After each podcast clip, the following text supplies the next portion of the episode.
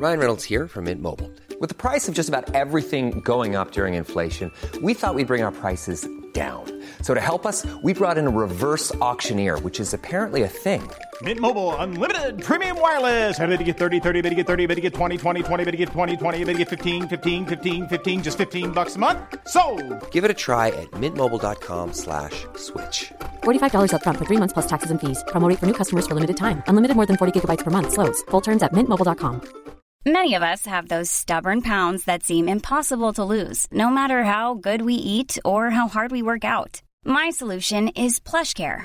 PlushCare is a leading telehealth provider with doctors who are there for you day and night to partner with you in your weight loss journey. They can prescribe FDA-approved weight loss medications like Wegovy and Zepbound for those who qualify. Plus, they accept most insurance plans. To get started, visit plushcare.com slash weight loss. That's plushcare.com slash weight loss.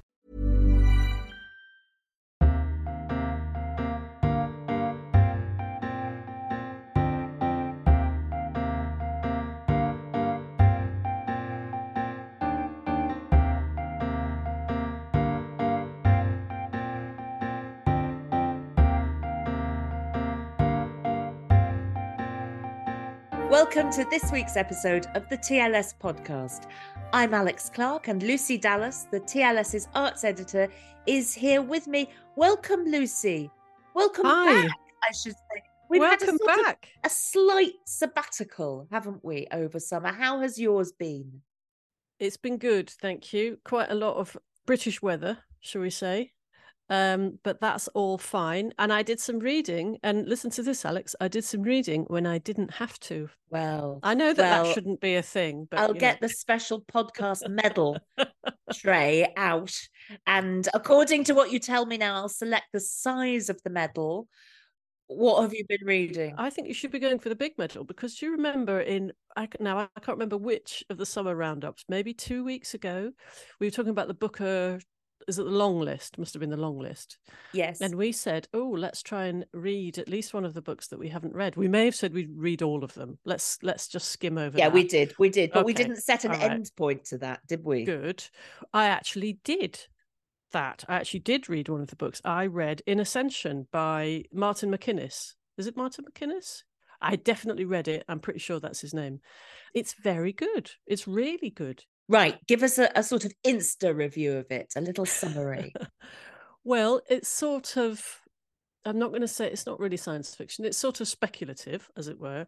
It involves the depths of the ocean and also, I don't want to ruin it. Well, it goes it goes down into the ocean and up into the air. Put it that way. So it's quite sort of thoughtful and theoretical. It's got a lot of really interesting ideas in it. And but in case that makes it sound dry, it isn't. It's also got a really strong human story that you're kind of very involved in. It's quite intense. The main character is quite intense and very moving and really interesting and brilliant, I think.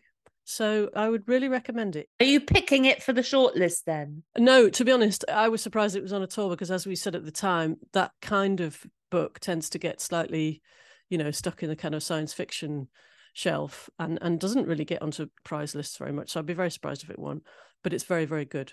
So you know, so not to show off, but I actually did what I said I would do. Oh, good lord. I'm only making a point of it because it's so unusual. That's double meddling.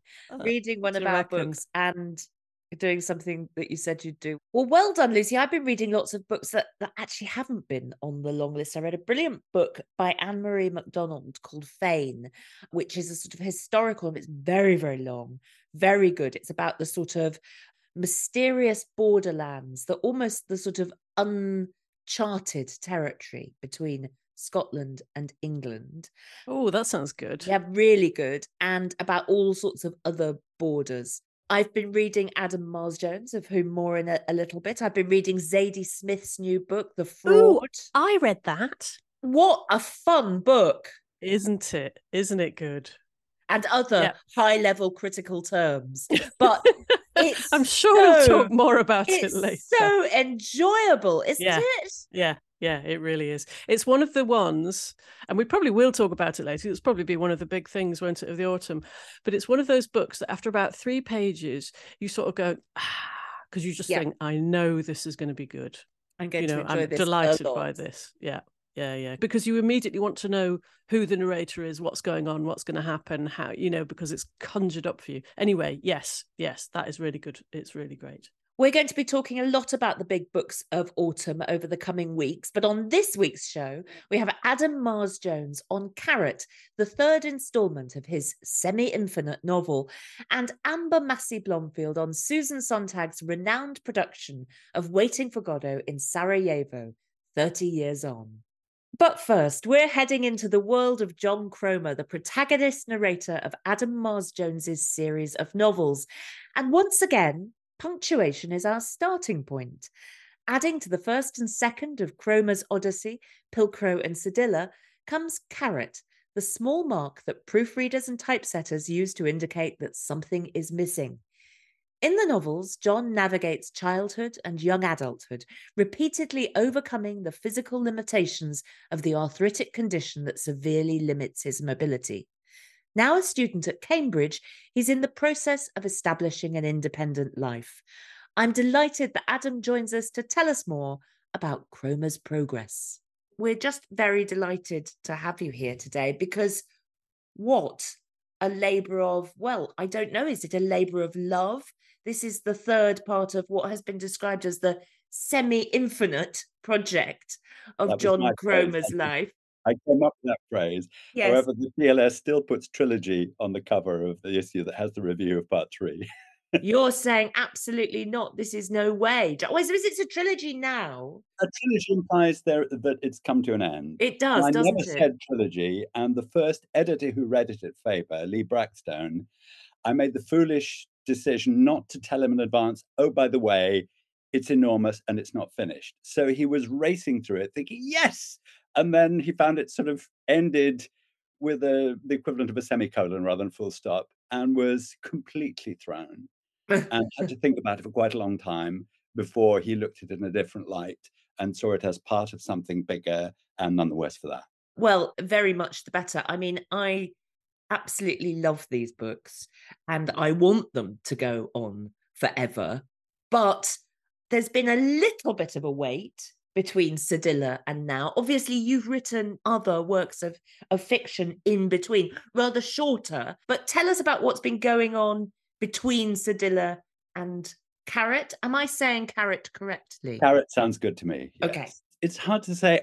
But if uh, the books, the first two books, got very favorable reviews and zero sales because, in a way that I didn't understand while I was writing it, it's an incredibly unattractive subject. Seen from a distance, I would not want to read this book if I hadn't written it. And if somebody said, Oh, you should read these enormous books about a disabled gay Hindu, they're really interesting, I think, "Mm, thanks.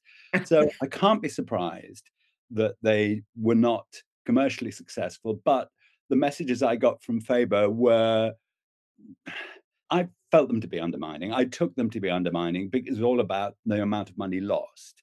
And when you have Mm. little bits of conversation reported by your agent to say, well, they were going to, uh, we were going to put a new cover on the paperback of Cedilla, but you know, why bother? It's only going to sell 1,500 copies. That does not make you feel like going on. I always could have, but I needed a following wind. I knew there were some readers, maybe in the high hundreds, low thousands, who wanted more, but that isn't enough to galvanize you. I, mean, I was playing with it, and it is play for me. Uh, writing is play, it is not work, but you have to get yourself in the state of mind where you can play.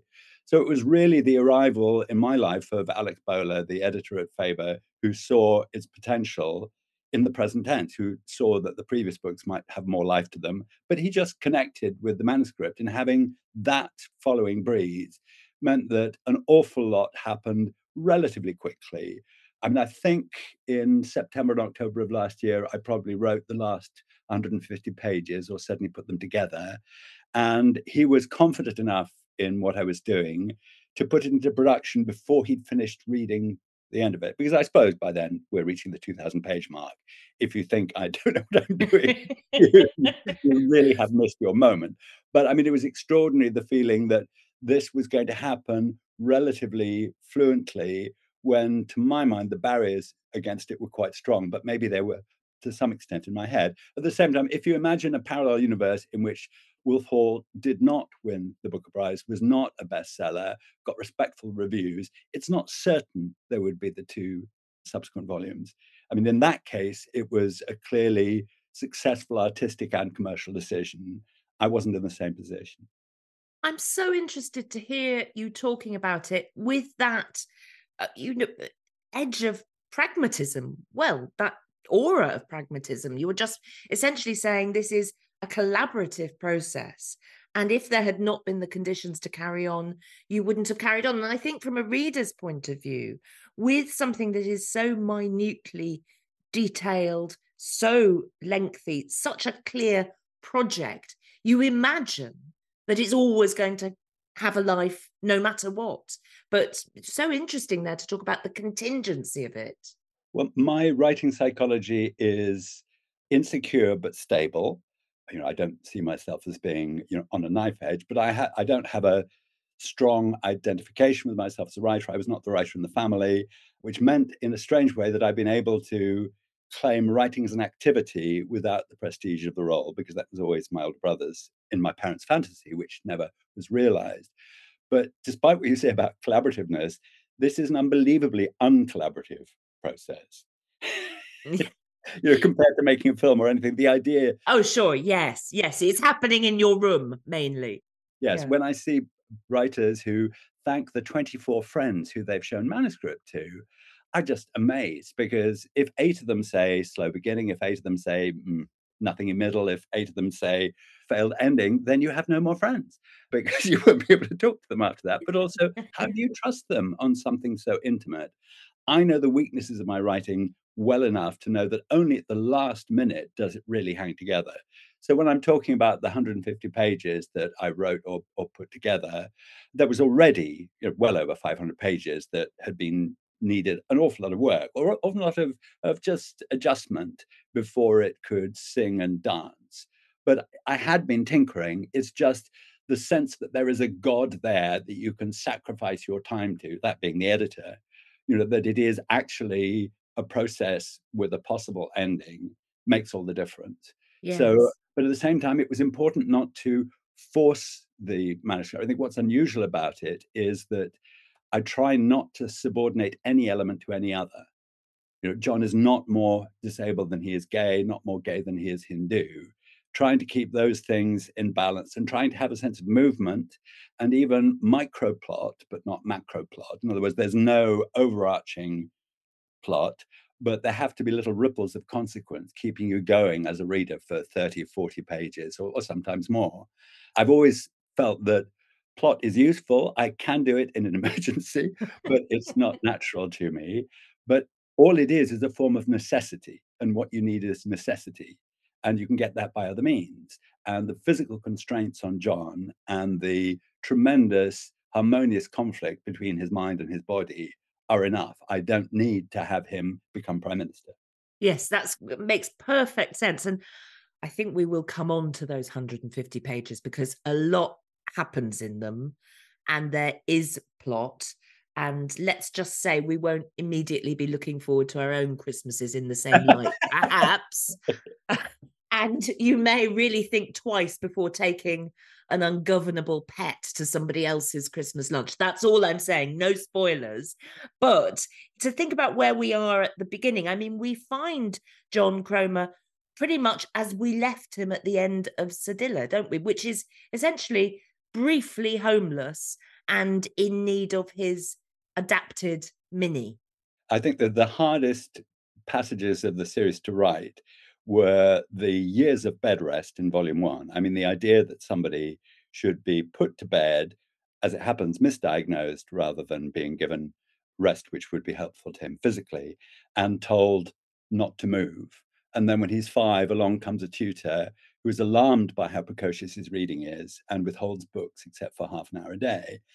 To make that into some sort of chapter, some sort of it's about 100 pages, is it perhaps a bit less? It has to contain boredom without being boring. And that was very difficult to get that, as I felt, right. And it was the same with the time that John spends in the mini, sleeping in the mini, cobbling together some sort of existence between a cafe and a church and the botanical garden, that was hard again to make that not seem entirely negatively characterized as a bit of non-time or non-space in his life. Even Proust takes two years off between volume one and volume two. That that lazy Frenchman, there is a break in the continuity, but I didn't feel and don't feel that there can be any break in the continuity of John, because that is the sort of fundamental principle. As you may know, this saga is based on a friend's life. He was somebody I met in the 70s. His first name is John, his last name was started with a C. And he came back into my life in the 1990s after I reviewed Trainspotting for the World Service. And he was in Tamil Nadu under a tamarind tree, heard my voice, and said to his carer, I know that man. And his carer said, Of course you do. And so John got back in touch just to prove a point. Not because he'd missed me in his life. And I thought he was dead because I had made attempts to contact him and we'd been told he would not live much beyond 30. And he was by then in his 40s. So it is based on his life. And when I thought I wanted to write from the point of view of this disabled gay Hindu, who was also a pedantic mystic. That, believe it or not, is not the end of the story. There is an obvious way to do that. But the one thing I didn't want to do was serve him up on a plate, give disabled experience in its basic abbreviated form for to be consumed. And also in a strange way, if I was a better writer, Pilcrow would not have been written because I would have had so many more options. I could have written about his life in a different way. Or else I would have thought, no, it, it's too much work. And with a greater range of skills and interests, I would have moved on to something else and left it be. But it seemed to me that disability, if you're going to write from the first person point of view, disability has a decelerating effect. If you're blind or visually impaired beyond a certain point, negotiating in space is slowed way down. If you're deaf or hearing impaired beyond a certain point, social interaction is slowed way down. And if you're physically pretty much immobile, time slows down, everything slows down. And thereby, with the first person, the link between physical activity and mental activity is weakened, if not broken. And you have to have an entirely different way of constructing that life from inside. I can only say that now because people are asking the question now. I had not formulated those thoughts till this week because my process, despite my reputation as somebody very intellectual and analytical, which you know, are very useful things to have around, my process is entirely intuitive.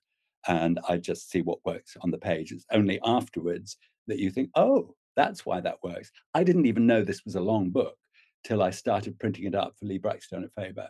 Because if it had been notebooks, I'd have seen because they'd been a stack but computer files don't stack. So it was only as I printed out that I thought, oh God, if I'd known it was this long, I would have given up long ago.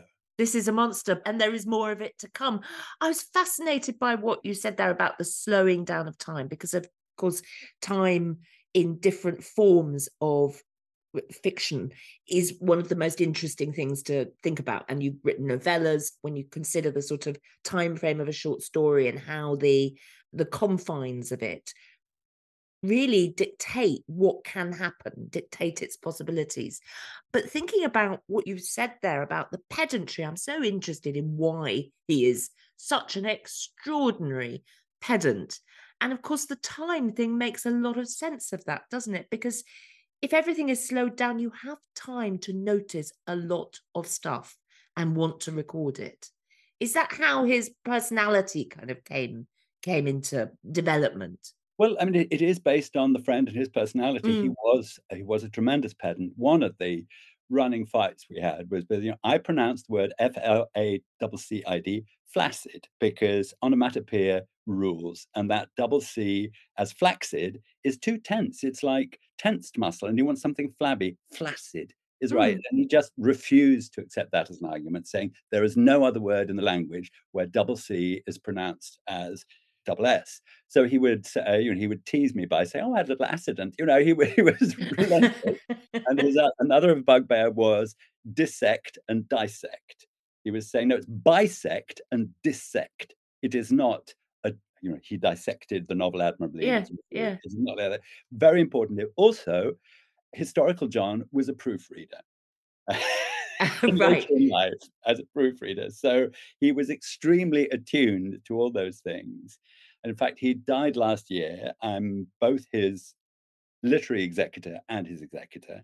And on his death certificate, it said retired proofreader. He still set store by that. But what appeals to me in terms of the writing is that he's both a pedantic and a mystic. So he's both somebody who defends the tiniest distinction and somebody who sees everything as a continuum. And that gives me a lot of leeway.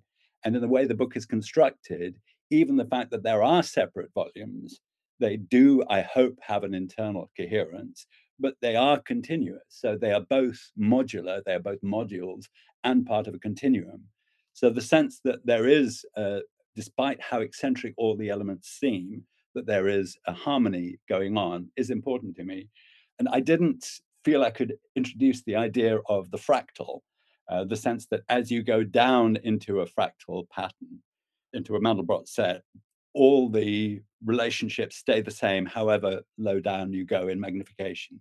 That was not a conscious thought. It wasn't even part of the thinking behind the book. But to give you an idea that, that John is not, historical John was not so very far from his fictional counterpart, a phrase he used was the fractal brocade. I mean, he liked the books, he had a lot of input in them.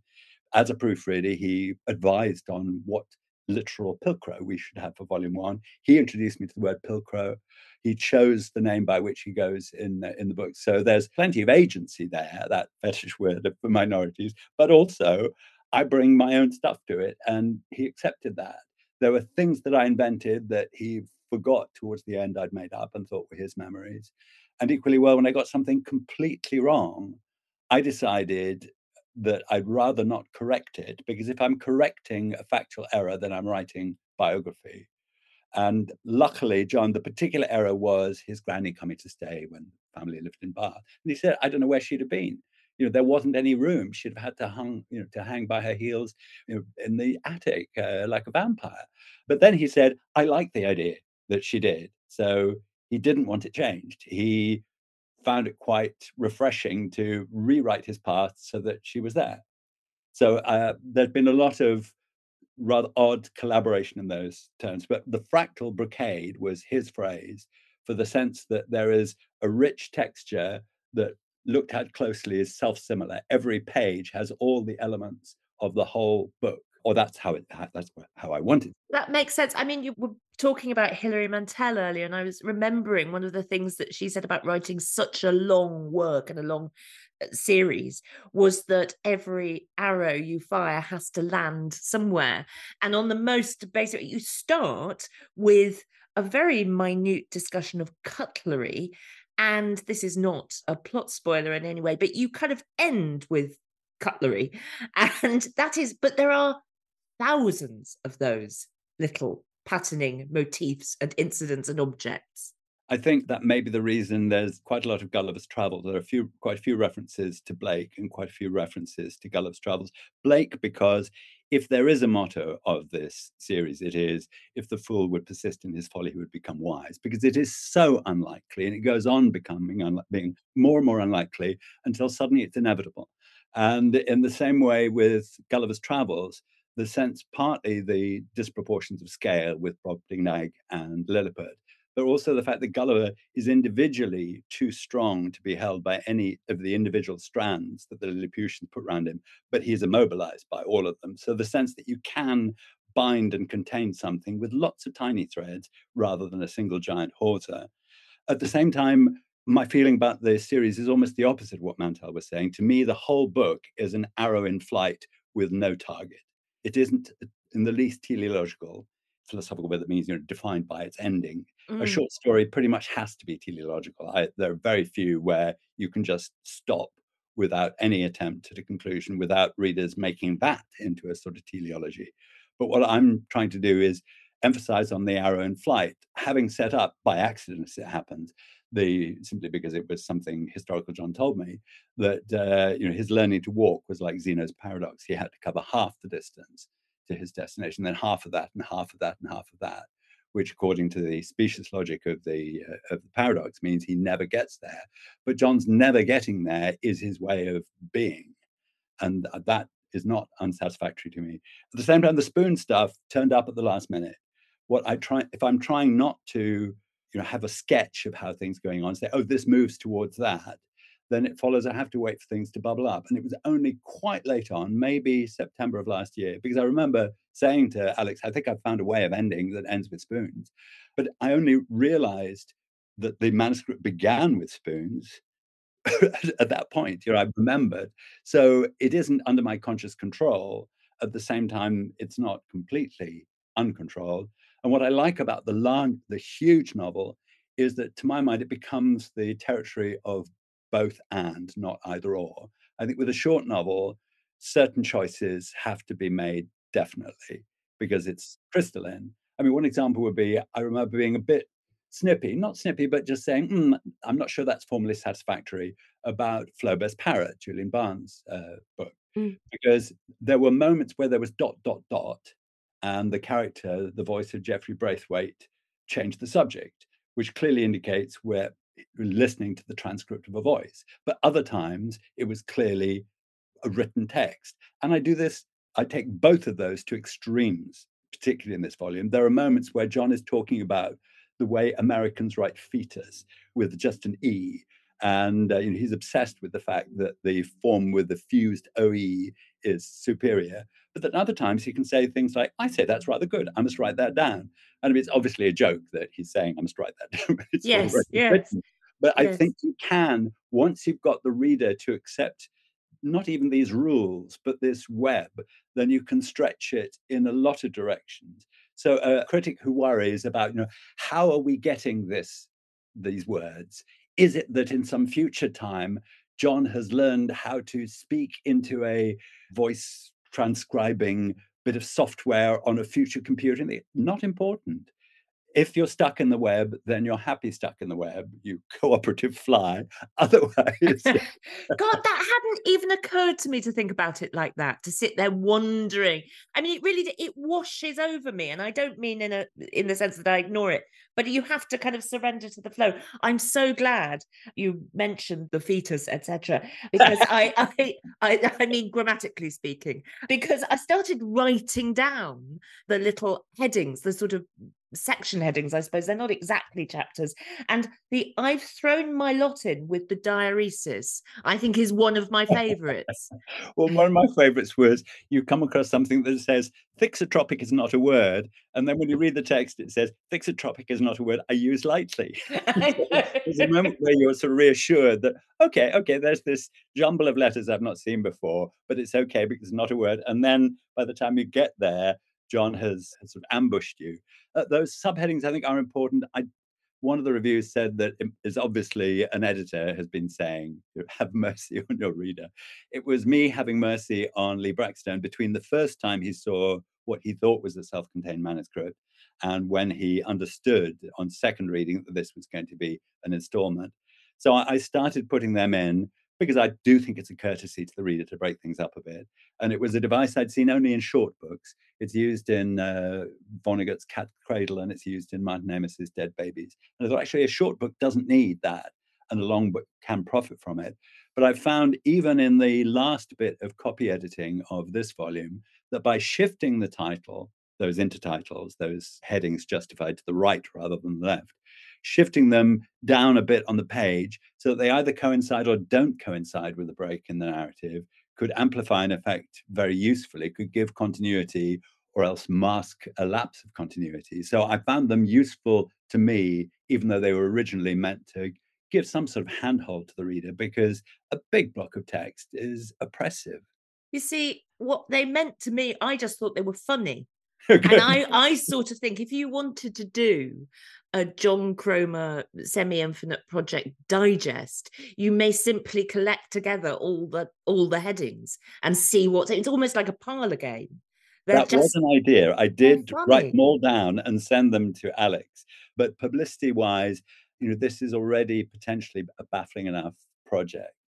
Uh, I think, I mean, one of my suggestions as a sort of tagline was to say, sure, War and Peace has the Battle of Borodino, but does it have a pub cat that eats Rolos? There's no point in competing.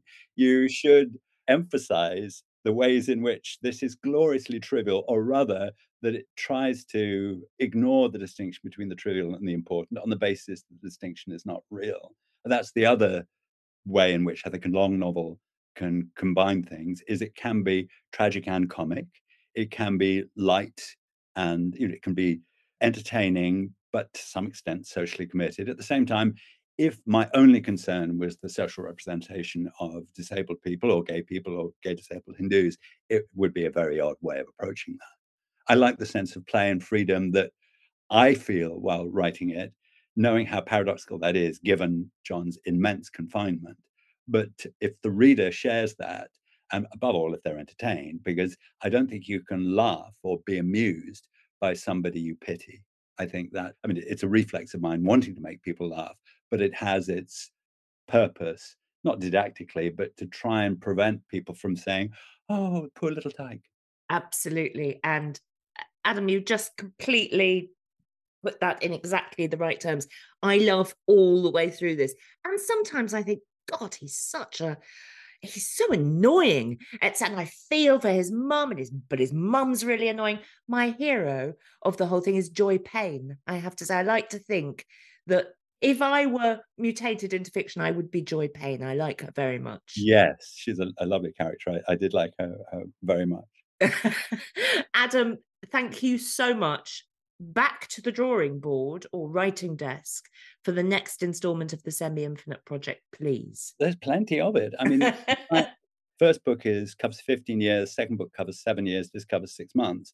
It was originally much longer, so there is certainly another volume you know, within you know, certainly within a year of, of being ready for anybody who wants it. Uh, I mean, if you're an editor, it'll take longer if you're a reader. Thank you very much. Thank you. Will come back and tell us what, all about it when it happens. Pinky promise. Thank you.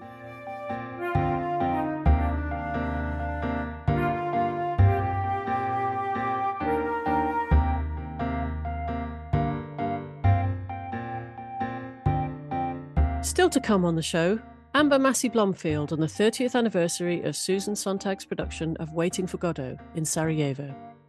And if you've enjoyed what we've discussed so far this week, let me remind you that you can subscribe to this podcast for free wherever you normally get your podcasts, and you'll never miss an episode.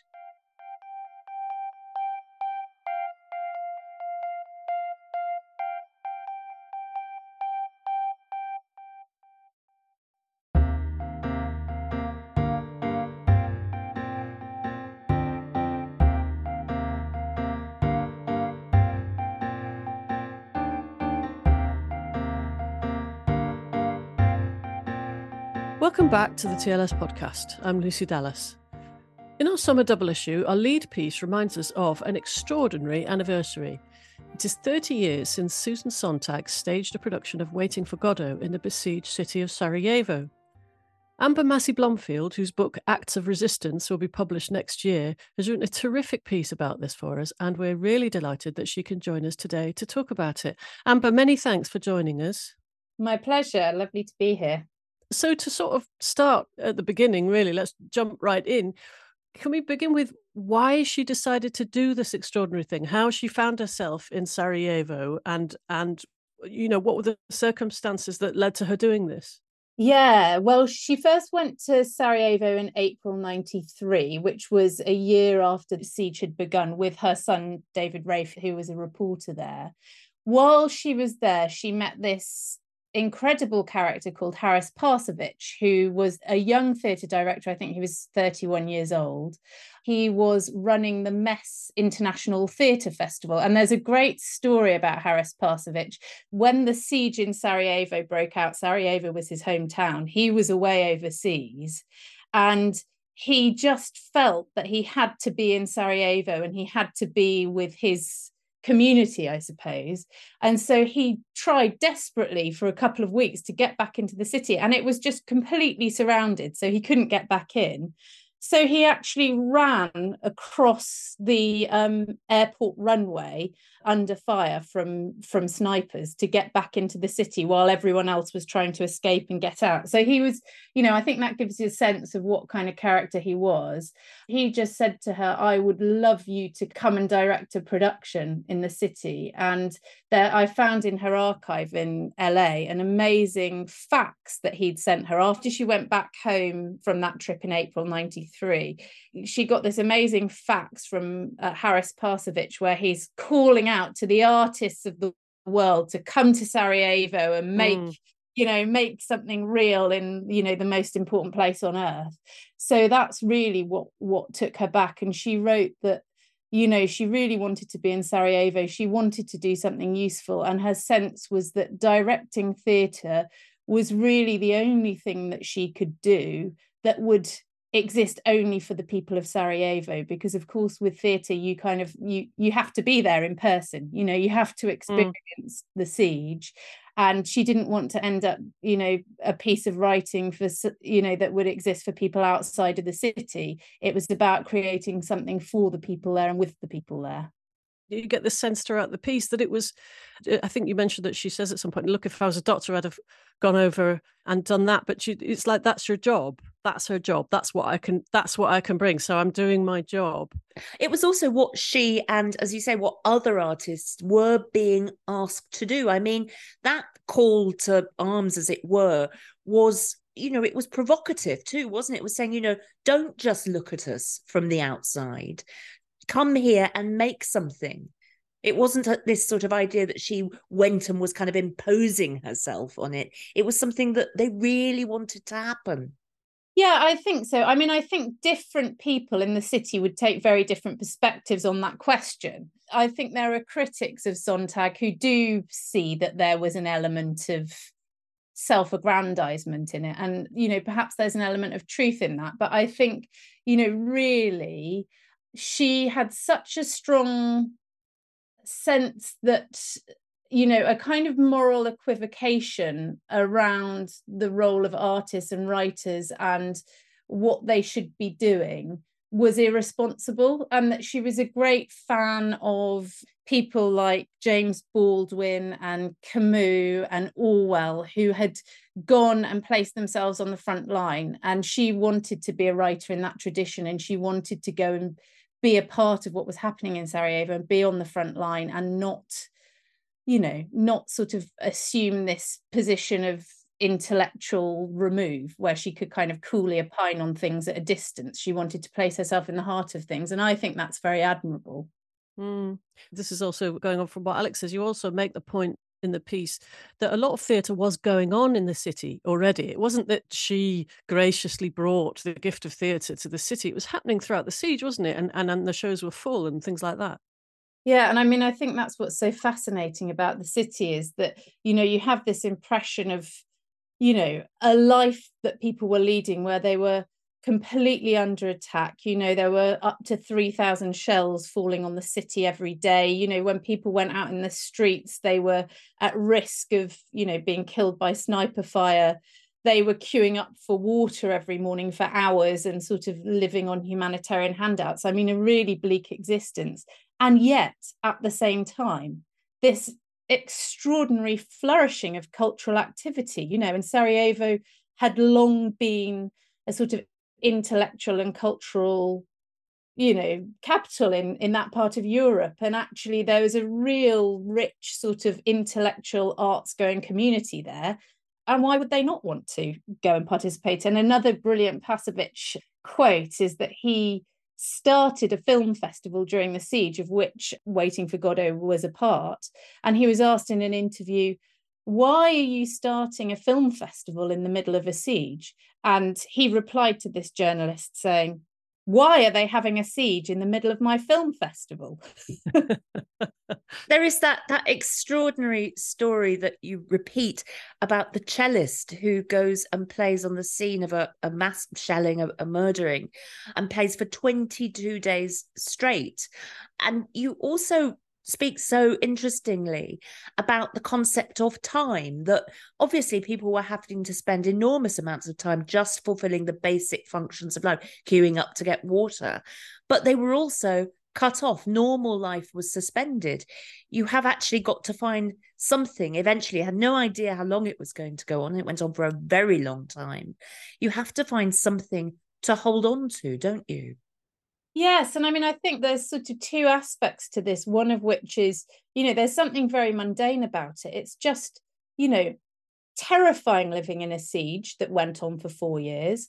but also quite boring, you know. And actually, you needed to have entertainment and things to go out and do every day. And, you know, some of the actors that I spoke to who were involved in the production said it was about maintaining normality. You know, that was what our, our job was. That was what we did every day. And we wanted to keep going out and doing that. But then at the same time, you know, I think there's this real sense that the preservation of a cultural life was a real expression of human dignity and actually that that was a form of resistance you know that there was this attack on human bodies but at the same time you couldn't take their dignity away. And, and as they sort of continued to make and experience art that was just a reminder of the human life that was under attack and the richness of that human life.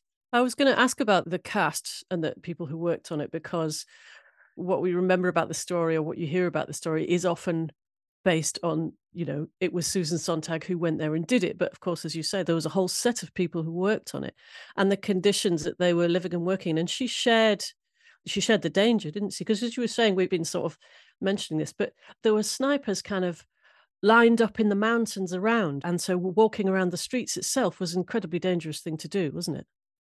Yeah, I mean, exactly. I think, you know, there was very few places within the city that you weren't vulnerable to attack. And she was walking from the holiday inn that she was staying in to the theatre that she was performing in each day. And the you know the theatre itself you know had been shelled. The foyer was full of rubble. You know they had to go in round the back because the front was all blocked up with rubble.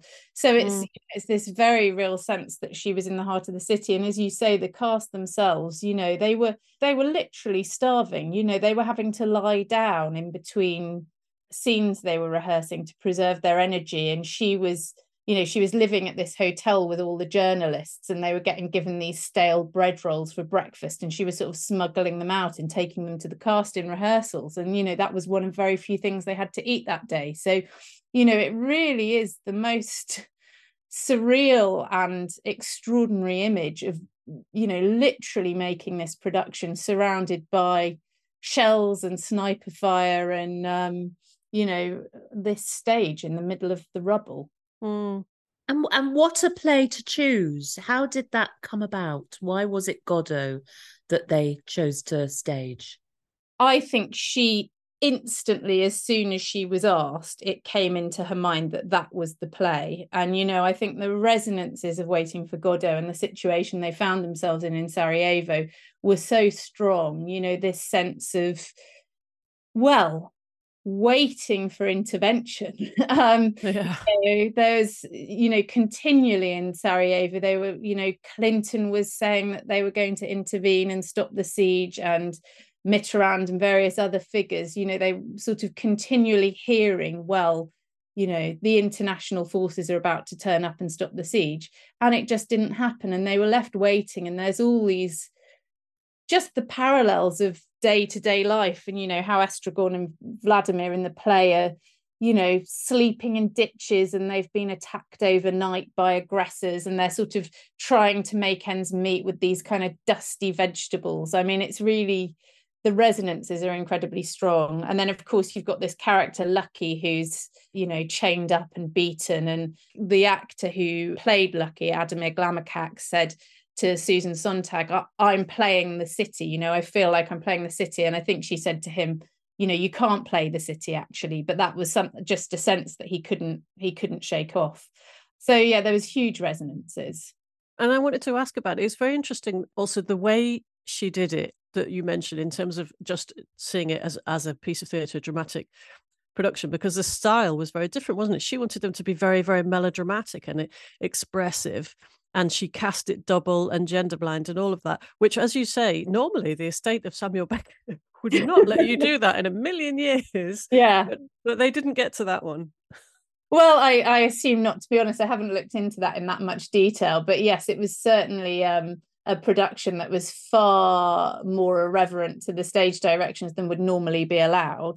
You know the beckett estate is notoriously very strict and i think you know beckett himself was very strict about his stage directions being followed to the letter and so on but yes mm. i suppose you know being in a war zone i don't know how how much they would have intervened there she was very resistant to it being taken elsewhere. And I think there was some discussion of it being brought to London. And she really didn't want it to be brought to London. And I think she had such a strong sense that what made the production special was the circumstances of its creation. And it really should only be experienced in Sarajevo by the people of Sarajevo. Mm, that it was it was for them and sort of Yeah. not for everybody else, as it were. There's also with Godot, you point out the resonances or parallels between what Beckett was going through, that Yeah. he refers to in the play. In fact, that he's going through wartime. Well, I mean, that's what's so interesting because, you know, Beckett, of course, was totally resistant to any sense of interpretation or reading of, you know, the deeper meanings or resonances of Waiting for Godot, you Mm. know, as Sontag was in, in some senses. But, you know, Beckett had the most extraordinary experience during the Second World War when he was in Paris and he, you know, saw the occupation of Paris and was living in certain regards a life that was very very akin to that of his characters. You know he was very involved in the in the resistance movement in paris. So he really understood the risks and the threat of that.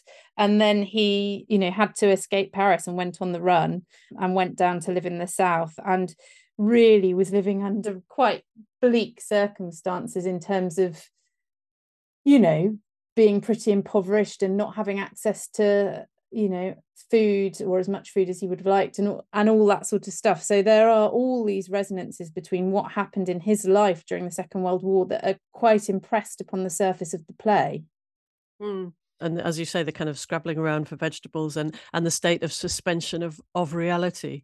that's exactly it yes waiting and not knowing when reality might resume or if this is your new reality and how long this way of living is going to go on for And also, I suppose something that obviously both he and, and people who went through that experience in the Second World War and people in the siege of Sarajevo and that entire conflict, this feeling that your entire civilization, your life was under threat, that there were forces that wanted to see your total destruction. Yes, I think so. And something about a suspicion of authority as well, and the fact that, you know, authority always remains at some remove and can't entirely be trusted. And there's something really fascinating I find about Waiting for Godot, which is it is, you know, it's a play that is oblique in its meaning. You know, it's it's not designed to be about a specific place, and yet it has resonated so much in contexts where people are in the most desperate circumstances and feel that they can't trust authority. You know, there's been production, you know, in New Orleans immediately after Hurricane Katrina. You know, there's been famous productions in South Africa, you know, during apartheid and productions in prison and, and so on. And it's just extraordinary to me how this play, which is kind of deliberately opaque and not about something specific, has come to resonate so strongly with people in very difficult political circumstances. It's fascinating, you know. And I think the other thing that I find so fascinating about it as well is his role in the resistance when he was in Paris was taking accounts of what was happening in the city, translating them into English, and editing them right down to the sort of sparsest point he possibly could. And these accounts were then taken and sort of printed onto microfilm and shrunk down to the size that they could be smuggled out in a matchbox or something like that. And this sense of language becoming so coded and stripped back and minimal and how that kind of appears within waiting for godot and and all his subsequent work i think is so interesting Mm, yeah, as well as making a very sort of strong case for why Godot it was such a kind of an apposite play to do. Then you also sort of talk about why the art form had to be theatre, and of course you're very well placed to know all about this because you're an executive director of the theatre company Complicité. So why did it have to be theatre? yeah i mean that's i mean that's what draws me to the story so much and i suppose i'm always you know what i'm so fascinated by this aspect of theatre which is about how much of the artistic experience of theatre derives from being in a specific place at a specific time and with a specific group of people you know and that's unique really. I mean i suppose gigs and so on have that too but the liveness being so important. And you know i think you know exactly as i was saying before that this sense that she wanted to make something that you could only experience if you had basically had to walk through sniper fire to get there you know? Everyone in that room had the deepest most profound sense of what it meant to live in those extreme circumstances and that shaped their experience of the play. You know she'd written so much about photography as well and this idea of forms of communication and expression that are consumed at a distance and how distancing certain forms of art can be and you know theatre is the antithesis of a photograph i suppose. Mm. it's so it's immediate you have to be there and it's gone as soon as it's over. And i think that's what really appealed to her. There's a you know a similarity between the situation that people found themselves in. You know sarajevo in some sense was a theatre. You know you had this stage where the drama was playing out surrounded mm. Sides you know the city actually almost looks like an amphitheater where you've got these raked hills and terraces coming down to this you know central area so yeah i mean that's totally fascinating to me basically there were also photographs, weren't there? Because she had travelled with her partner, Annie Leibovitz, yes. who was also so interested, obviously, in documenting what was happening. Did she take photographs of the production too?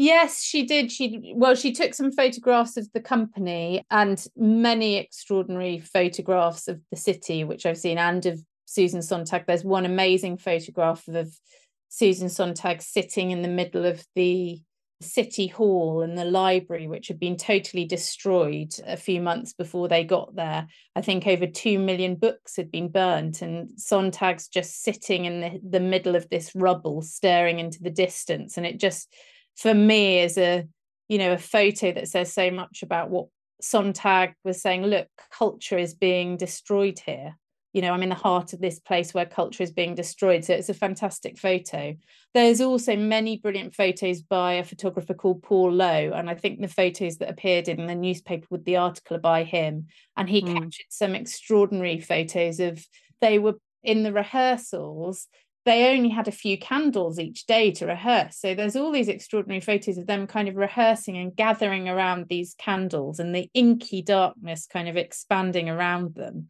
which are really beautiful. Mm.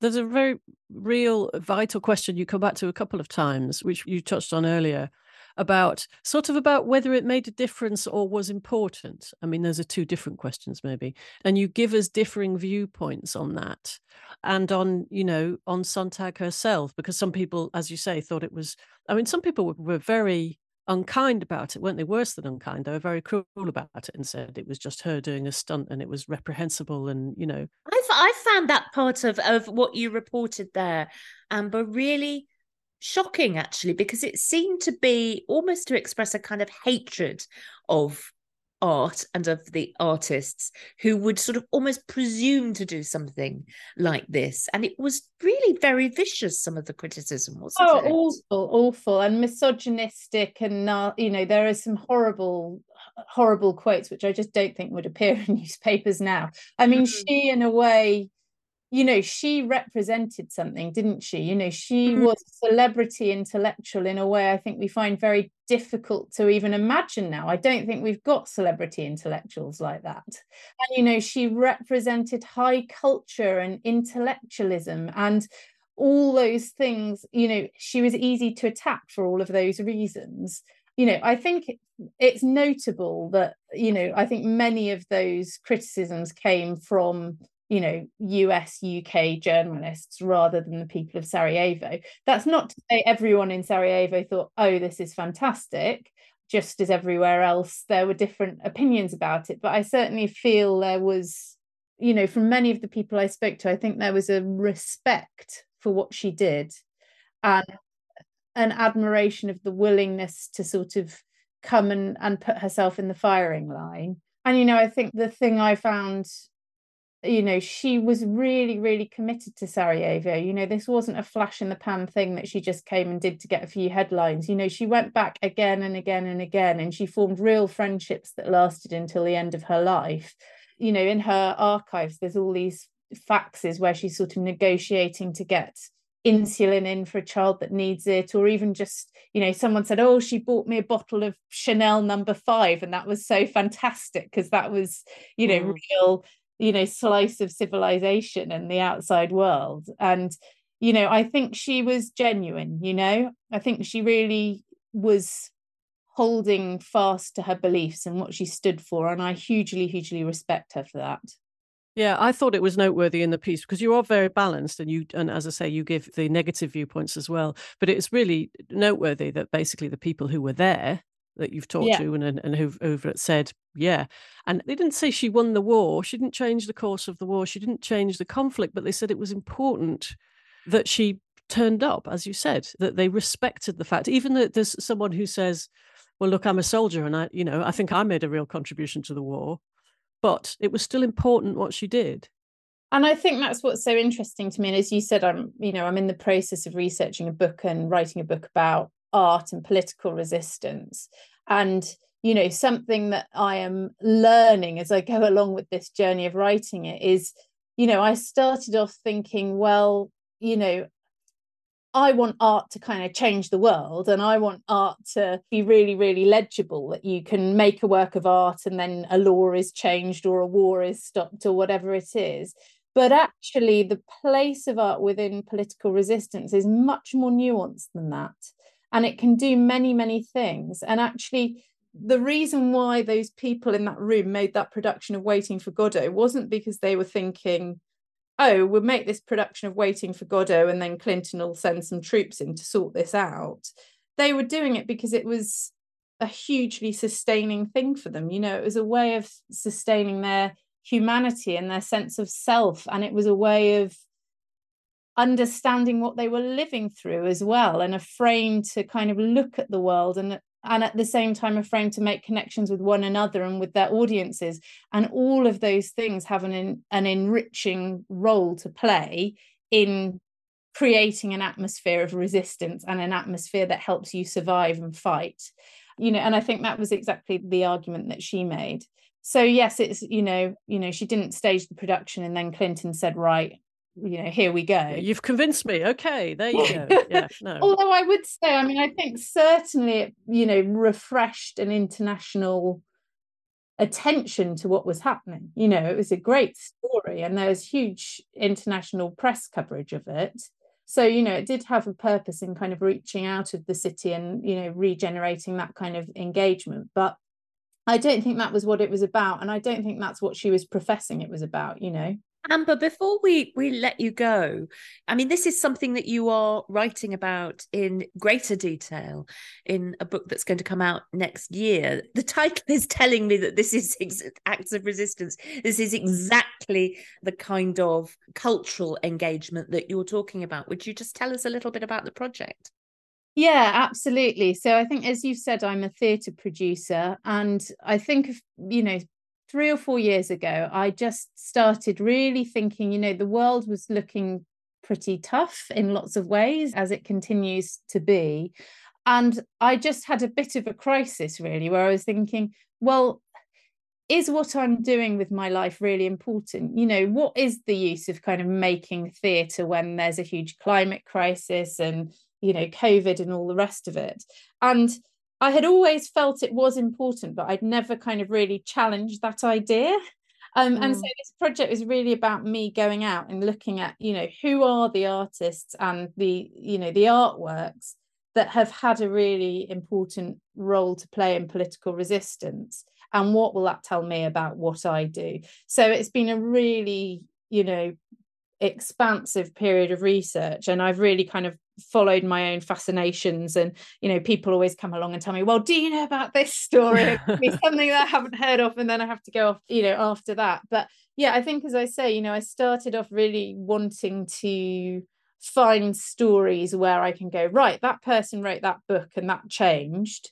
And I mean, there certainly are some extraordinary examples of that. Um, you know, things like One Day in the Life of Ivan Denisovich and the role of that in, you know, the sort of changes in the Soviet Union and the monkey wrench gang, for example, and the huge impact that had on the climate movement in the 90s. You know, there are brilliant examples where you can very directly trace a line between an artwork and the significant political change it's made. But as I've sort of researched and I've thought about it, I'm just coming to the position that the importance of art as a form of political resistance is not necessarily, you know, I'm going to do A and B is going to change, but actually it's about how a landscape of resistance can change and how people's experience of their lives can be changed. And so yeah that's what i'm i'm exploring really. So i am getting towards the end of it. It will be out next summer. And you'll come back and talk to us about it when it's published. Yeah it sounds fascinating. Yeah i'd love to. That would be great. We really look forward to that. Thank you so much for talking to us today amber a real pleasure. Thanks so much for having me